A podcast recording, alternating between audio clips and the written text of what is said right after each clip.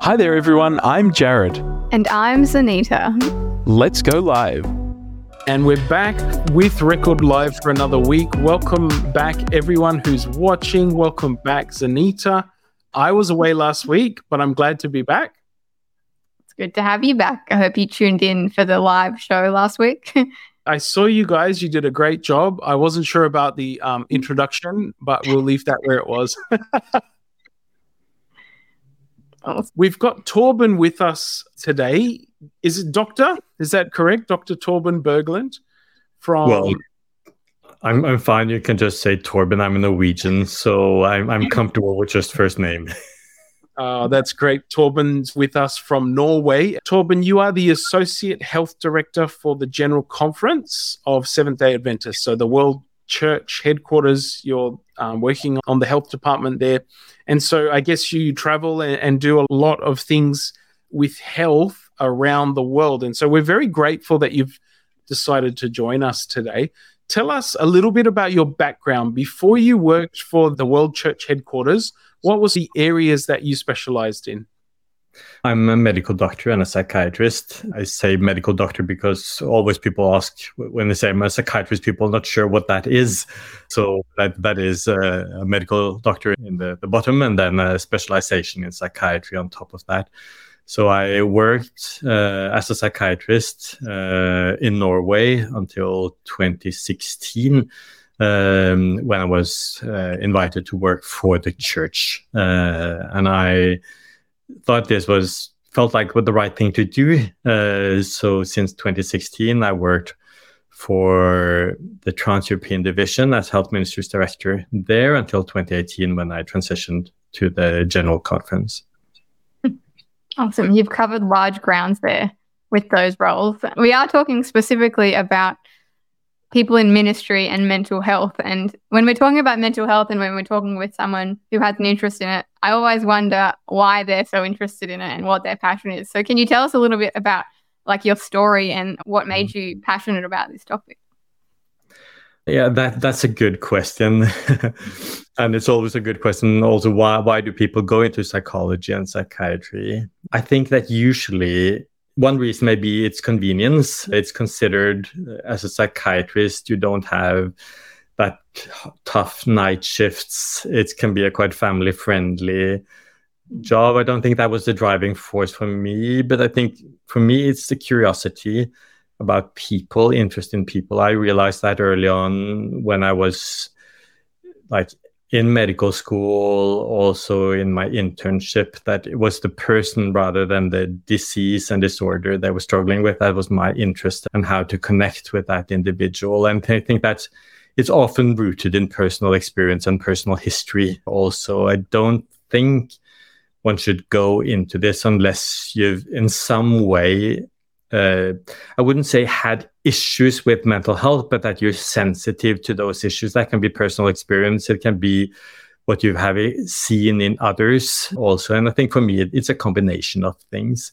And that makes it for me like deeply meaningful. It's really working. That's really been one of my best decisions in life. I think to, I've not regretted for a second becoming a psychiatrist. And for me, also being able to work, in the, church has been like also meaningful. That's also oh, when I became a psychiatrist, I was thinking, I hope I, in some way that I can contribute something to the church. Never imagined working and being in health ministries. That was never my goal nor my desire. but I think God worked on me and opened opportunities. So when I was asked, I was ready and willing to to do that. I think it's amazing, Torben, because often when we think of the Adventist emphasis on health, diet comes to mind. First of all, that's a really strong thing. But mental health, it seems, has been somewhat on the back burner in our church.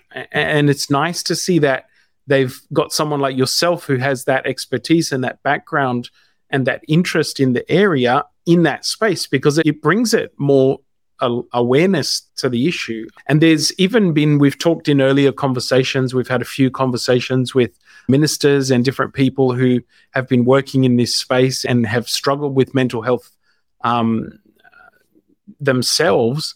There's almost a stigma sometimes around mental health in the church. And it's really encouraging, I think, to see. You mentioned um, before we came on air that you're developing some resources for the world church to be able to use in this space.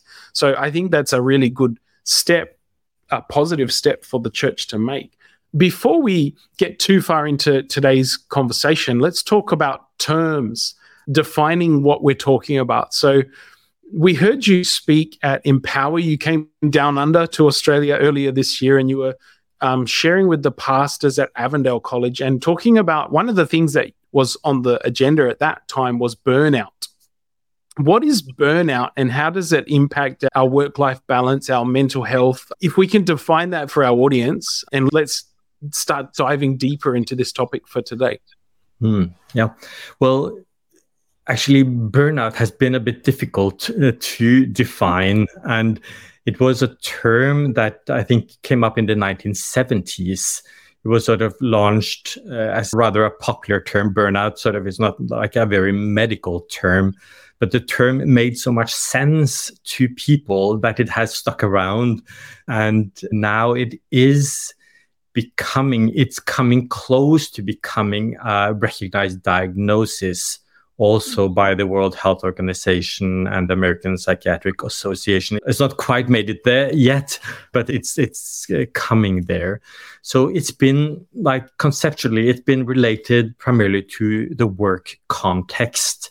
And the background is was health professionals were realizing that other health professionals were struggling and well, they themselves were struggling. And, and that's what I started to study again and came up with a burnout term. So it's been like primarily like the research, the theories are, are primarily focused on the work context. But I, to me, the way I see it, I think it can be like related to basically any context, like the, the challenges, the problems that happen mm-hmm. you can have that in private life, in relationships, in other tasks, in ministry. So it's not just related to your profession and where you get your salary. Of course, it's something that can happen in any area of life. So typically what we say it's that it's about chronic stressors. When you are there are issues in the context that are stressors and they are not resolved over time. They will wear and may wear you down with and it can lead to serious consequences like people can basically be bedridden because of burnout. That's how serious it can get. So but of course it's a spectrum. It's a spectrum uh, when we're talking about burnout. Hmm. yeah it's interesting that you say it was popular in the 1970s because i feel like burnout has sort of become a hot word again like often I'll hear people say at the end of a busy day or the end of a busy week, oh, I'm just so burnt out. Like mm. it's kind of in our daily language now.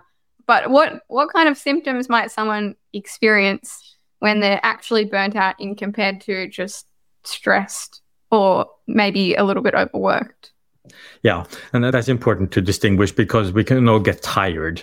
And that's a tiredness is adequate normal response to whatever workload we've had. But when you come to burnout, it's a more like a more constant experience. Uh, it's not just transitory. It's not that you just take a day off uh, or have a good night's rest and then you're ready to go again. Uh, it's something that is more more constant with you. And what we typically say, like the most obvious thing, is energy depletion or exhaustion, both physically and or emotionally. It can be either. So that's what we I think most people recognize like this just mm-hmm. exhaustion, mm-hmm. depletion. You just don't have anything more to give. But beyond that, I think that's where it's important to understand the concept. Beyond that, there's more to burnout than that. And there are other dimensions to burnout that can, I think, also typically show up earlier. Number two, that is important to recognize is when you are starting to distance yourself from work, when you are disengaging from work. That's also a significant indication. And an important indication of burnout. You become typically like negative, you become more cynical, critical, you just see the bad things, like you become like ruminate about them. That's all you can see in a way. And that's not a, like a work ethics issue.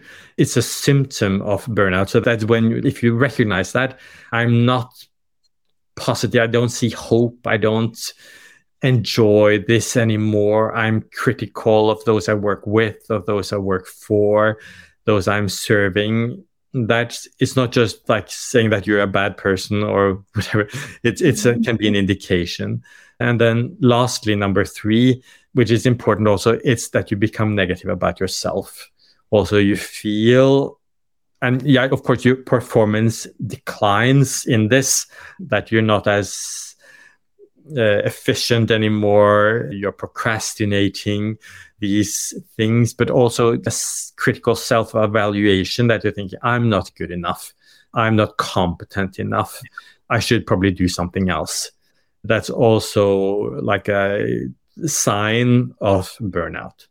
Yeah, those three things exhaustion, disengaging, and inefficacy. Those are, are indications of burnout the way it's defined.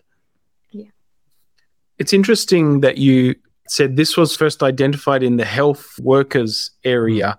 Is there a correlation between we hear about things like compassion fatigue? I'm just mm. thinking in a pastoral context or a ministry type context.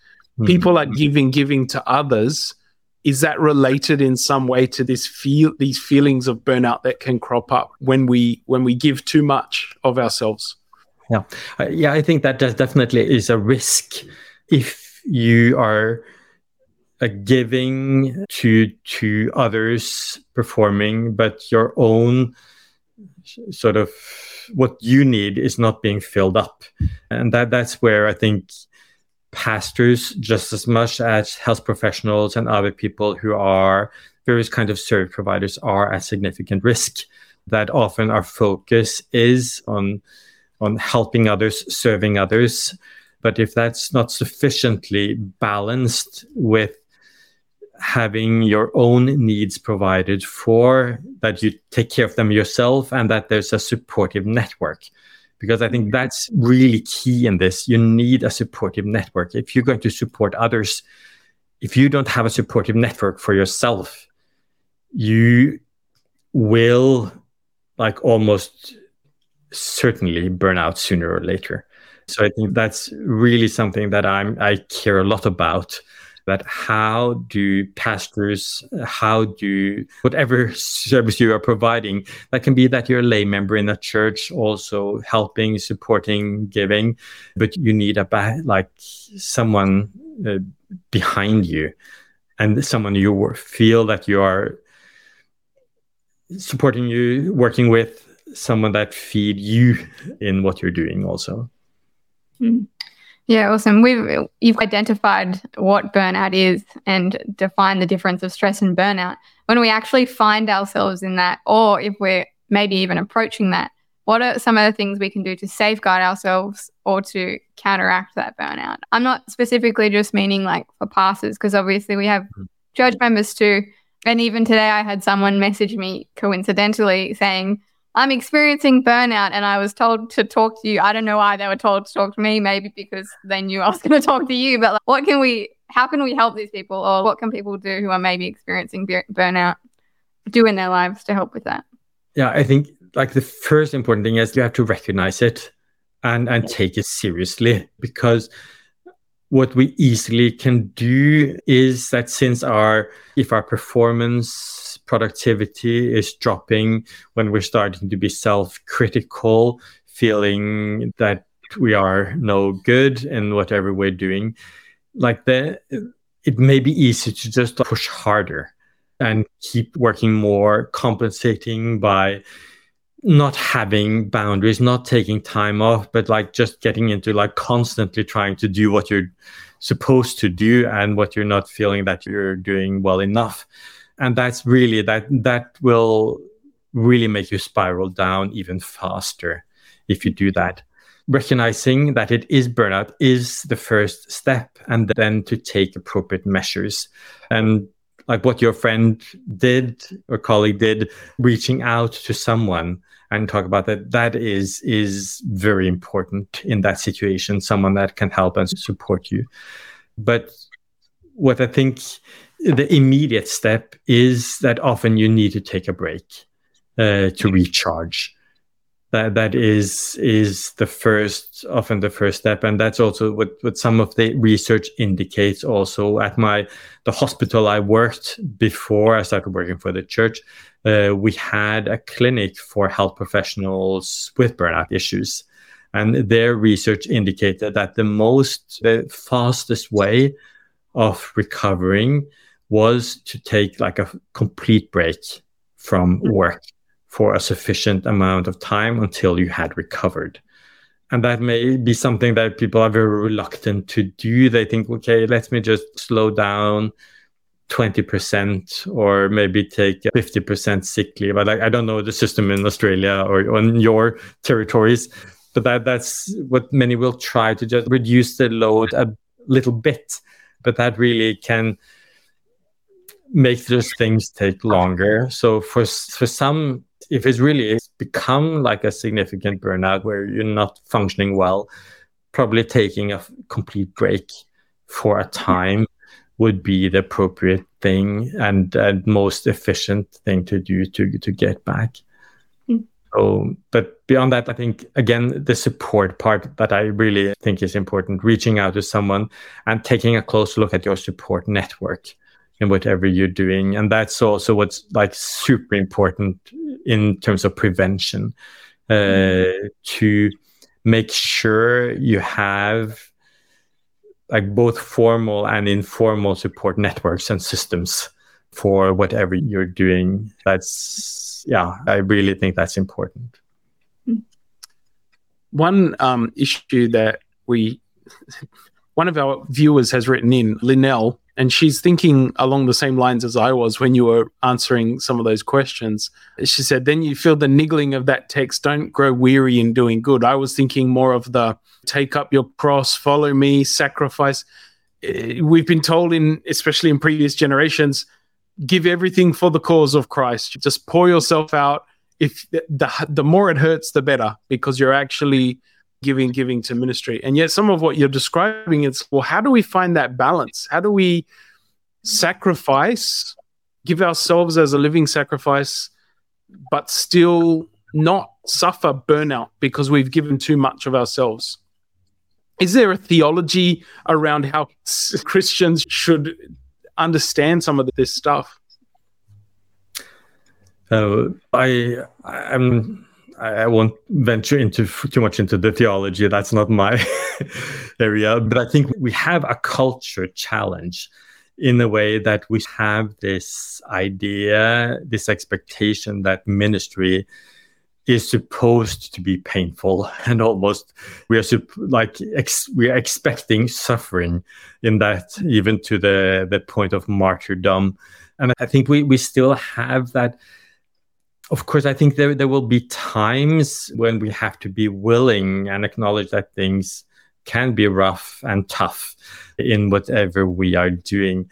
But that's not really a healthy and sustainable approach to life or to ministry or to service.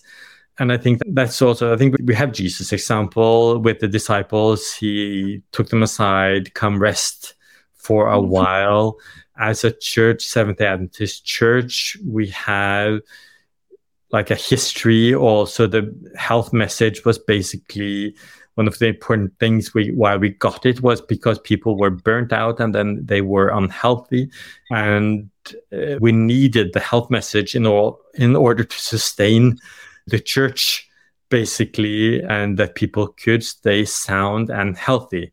So i think that that is important. Like we we have to be willing to invest and to suffer at times and to work hard at times but that really needs to be balanced with sufficient nourishment physically mm-hmm. mentally socially and spiritually otherwise we'll otherwise we'll run empty and have very little to give. And my concern is also that people who are burnt out, they not only they become typically like it's in a way it can be contagious in system and whether that's a local church or that's an organization that people who are burnt out they often like become because it's part of burnout it's a symptom they become negative they become critical. It becomes difficult to collaborate and typically also become less creative less innovative. So it just drains the whole system. Like burnout is something that drains the whole system of energy. Mm. And that's why I think we are much better off having well rested, healthy, happy people in whatever we're doing because we will just perform so much better. Mm. Yeah, it's true. Having these guidelines like rest and health will just sustain us to do more work. When we're talking about pastors and mental health or people in ministry, I guess specifically pastors, the training a pastor gets doesn't really equip them to deal with the expectations or the challenges that they come across. Primarily, they get theological training, yet they're expected to be like a counselor, a minister, an administrator, an economist, economist, an events manager, like all these things they're expected to be. And so they have a lot of them, I think, try to live up to that and they just try to do all of these things. And hence why burnout is so prevalent for pastors, how can they begin to manage these expectations or speak to their churches, for example, to create like realistic expectations of what they should be doing? Yeah, I think like before that, I think we have a, as a church an organization we are struggling like with the, the role of the pastor because there's like very high expectations there and I think we need to do more work also in defining uh, and having a strategy for how to deal that. Because as you say, like those experiences, there's no human being who can be an expert on all those different aspects. People will have their strengths and their weaknesses. And I think that's also where the church needs to be realistic. I think the community wherever a pastor serves, uh, they need to be realistic and to be kind to the pastor. Uh, also, and not expect the pastor to be super competent in each of these dimensions.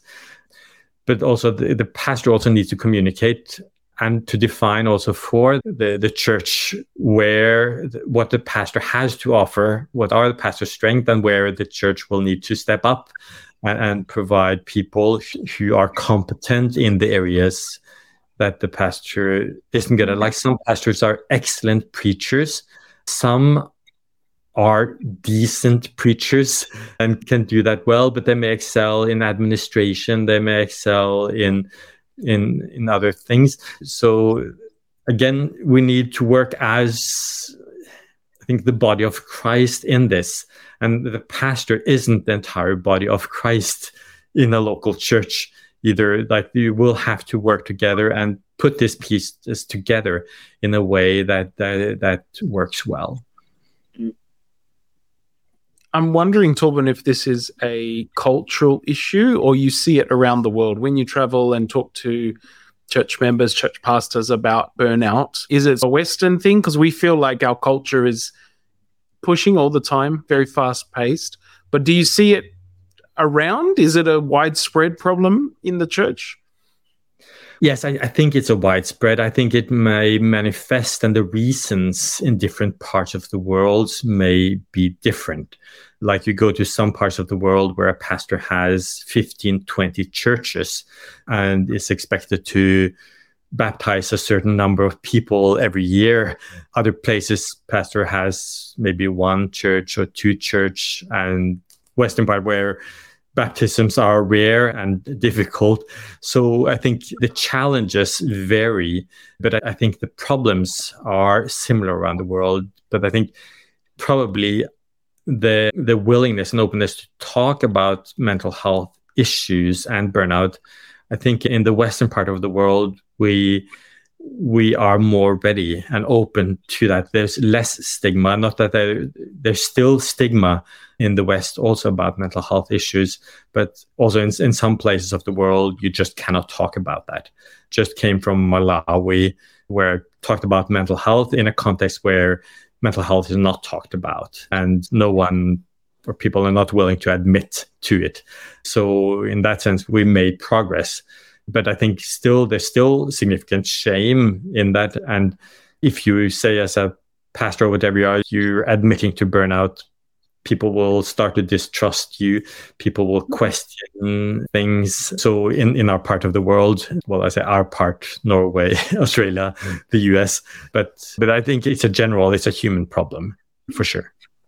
Yeah I'd love to know, as a psychiatrist and a church worker, what are some of the key practices or hacks that you implement in your life to maintain balance while juggling a full time job and a ministry job? Hmm. Yeah, I, am not perfect in that regard, and and also one of the challenges in my work is that I travel a lot. Of course, that's really makes it difficult to practice some of the, the mm-hmm. things I know. But I think for me, what's really important is exercise and sleep. Like they, these are things that practice that I, I know are just absolutely essential for me to function well. I I think the general recommendation is like ideally we should exercise every day. And that doesn't mean I'm a cyclist. I've enjoyed I was in Australia cycling with a team of pastors there where we were riding long long distances like you don't have to do anything like that but like the getting the half an hour a day one hour a day it, that's an excellent investment of time however busy you are and that's my experience also like if I exercise, I'm just much more efficient. Mm-hmm. Um, and so that's something I would put at the top of my list of practices uh, for that. The other is sleep, the importance of sleep, and that's this is something where I also think we have a culture problem. I, I often experience people basically bragging about working late nights and that and I hear that in meetings. And I think we, we have this like almost idea if you get if you sleep eight hours a night or even nine which some may need some people need like we, we say for adults generally seven to nine hours of real quality sleep is what you need to perform optimally. And like you almost maybe some places you're almost considered lazy if you if you do mm-hmm. that. But that's really if you're not sleeping sufficiently your brain is not working optimally. It's that easy. It's that simple. So that is really organizing your life so that you can get quality sleep. And slowing down that's i think very important. That's something that the way things work now that we often we go nonstop until we switch off the lights and go to bed and then we expect to be able to sleep the recommendation is don't use any screens one to two hours before sleep. But like the last, I think most of us, we the last thing we see often before going to sleep is our screens.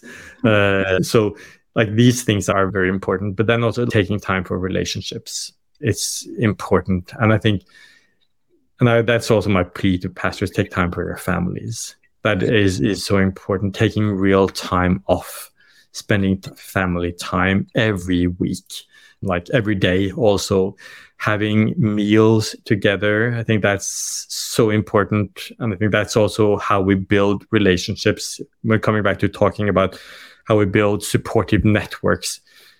There's something about eating together that that facilitates relationships and that's something that i think in families important having breakfast dinner together as far as possible. If you work together as a team, take time to eat together, enjoy that fellowship that happens around the table. I think that those are some of the things that are important. Mm, awesome. As Adventists, we often sell the Sabbath as a an antidote to burnout in some ways, something that, and yet for some of us, Sabbath is the busiest day of the week. We're doing church, we're doing different programs. How do we Sabbath well? Obviously, it's going to differ from person to person. But is Mm. there a, is there a way all of us, but also our pastors, could do Sabbath better that would help to break the circuit once a week? That would just help with this build up of burnout. Hmm. My recommendation whenever I talk to pastors is just realizing, and that's many, not just pastors, but many lay people also who are engaged in work, like Sabbath is a very busy day. And then my recommendation is then practice the Sabbath, rest on another day. If you can't do it on Sabbath, really, you should really then take do it on another day.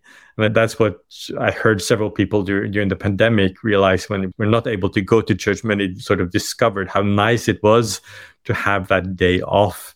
But really, that's something that they should do. It's, a bit, maybe as Adventists, Seventh day Adventists, a bit controversial to say do it on Sunday.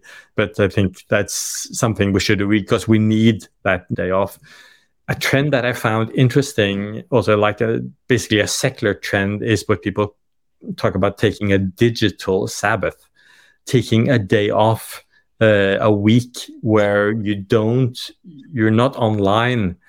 I think that's really something that also is worth considering uh, because the digital world, which is something it's so easily accessible but it takes our focus away from ourselves and the people around us so i think that's something to consider also when we're considering sabbathing doing the sabbath well to make that a day of digital rest. Also that was a challenge 20 30 years ago. only a challenge today that i think we should consider. But also i think making sabbath a relational day. Of course if you are introverted you may like need you don't want to throw a big party every sabbath but still introverts also need like good relational time but it may be with people where you really enjoy where you recharge that that is something that i think is we should do. Mm. Yeah, there's some great suggestions. Since we um, are just scraping the surface, really, when it comes to burnout and mental health, trying to squish everything into 30 minutes, are there any resources or books that you found particularly helpful on this topic that people can get more information from if they're interested? I, I think there's lots of good research. And actually, what I often do, I often find on, on mental health issues, Wikipedia is often a good place to start. Some people talk negatively about Wikipedia, but I think it's often good. I think often um, that's my on, on mental health. I, I, find it good, and then beyond that, like well recognized websites, organizations on this can be like psychological associations, psychiatric associations. Beyond that, there, there are books. If you go on, written several good books. That I, one book I enjoyed maybe most because of the title It's one by someone who was a priest in England who wrote like a book that titled "You Are More Important Than Your Ministry." I just thought that was such an excellent title, and it it says so much.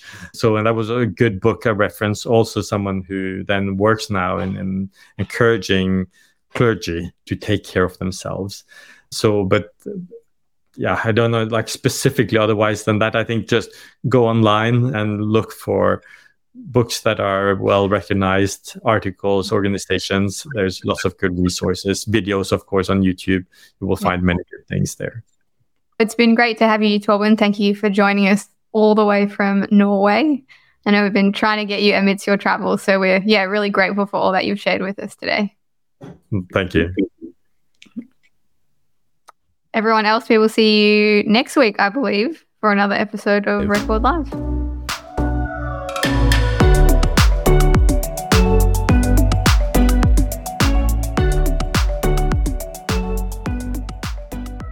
This is an Adventist Media podcast.